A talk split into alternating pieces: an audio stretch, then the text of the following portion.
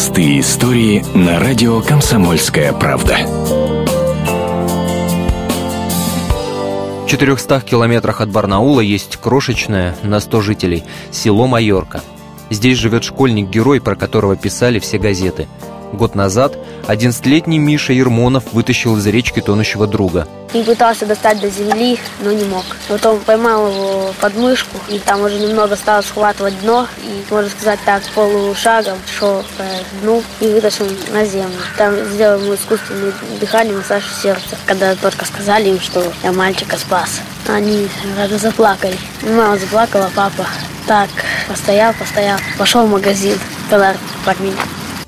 А спасатели торжественно вручили Мишке нагрудный знак МЧС России. А теперь я и Даню научил плавать. Теперь бывало, он придет на речку, мы с ним плаваем. То на перегонки, то еще как-нибудь. Он плавает хорошо, быстро. Даже иногда бывает меня обгонял.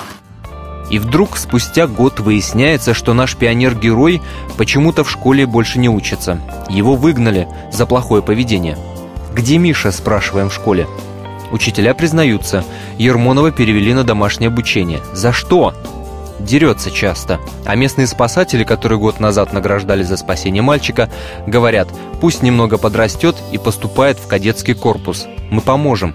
Тем более, что у него будет приоритет нагрудный знак МЧС России, которым его наградили. Мишка на это только и ответил, мол, здорово, но я хочу быть водителем. Вот такая простая история. Простые истории на радио «Комсомольская правда».